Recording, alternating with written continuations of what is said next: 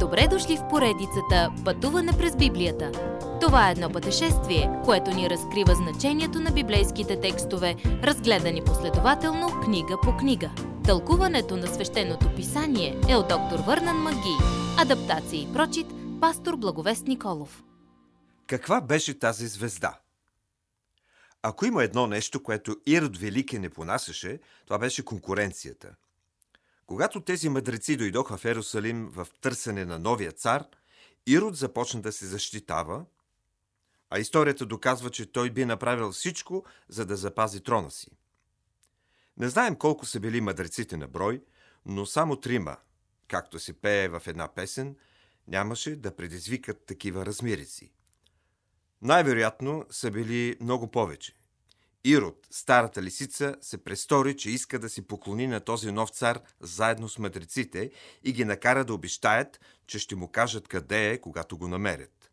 Разбира се, за да може Ирод да премахне конкуренцията си и да го убие. По времето, когато мъдреците пристигнаха в Ерусалим, приброяването на народа вече е приключило и тълпите са си върнали у дома си. Междувременно Йосеф е завел семейството си в къща и там те намират Мария и бебето Исус. Мъдреците не е трябвало да търсят дълго. Звездата стоеше над къщата, където живееше Исус.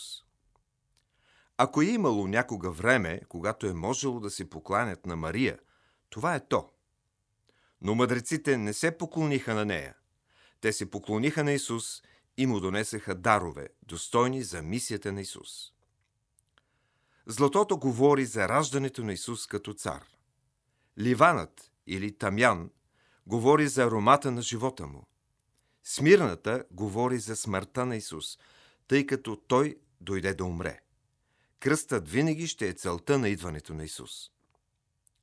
Когато беше време за мъдреците да се завърнат у дома си, Бог ги предупреди на сън да не казват на Ирод къде е Исус. Бог също предупреди Йосиф, че Ирод ще потърси да убие Исус и че трябва да се скрият в Египет за известно време. Както бихте предположили, Ирод беше така разгневен, че мъдреците не му казаха къде е Исус, че уби всички момчета по две години в околностите на Витлеем. Не ни е казано колко дълго Йосиф, Мария и Исус са живеели в Египет. Но Бог беше верен и им каза на сън, че Ирод е мъртъв и могат безопасно да се върнат в Израел.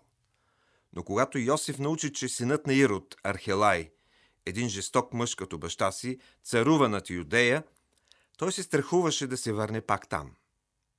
Още веднъж Бог насочи стъпките им към Назарет, техния роден град.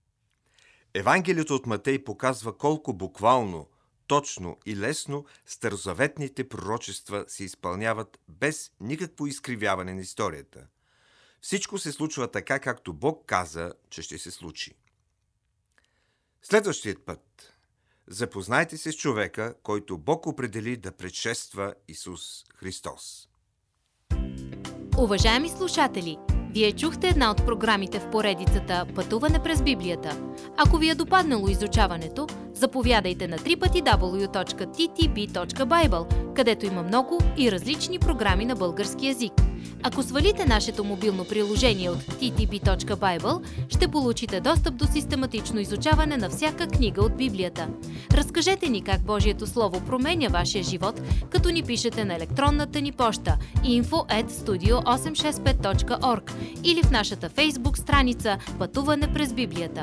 Освен до аудиопрограмите, чрез мобилното приложение ще получите достъп и до различни материали. И на още едно място ще намерите нашите обяснения на библейските текстове. На платформата YouVersion за всяка книга от Библията ще намерите наш план за прочит и аудиопрограма с обяснение на прочетеното. Благодарим ви и до нови срещи в онлайн пространството!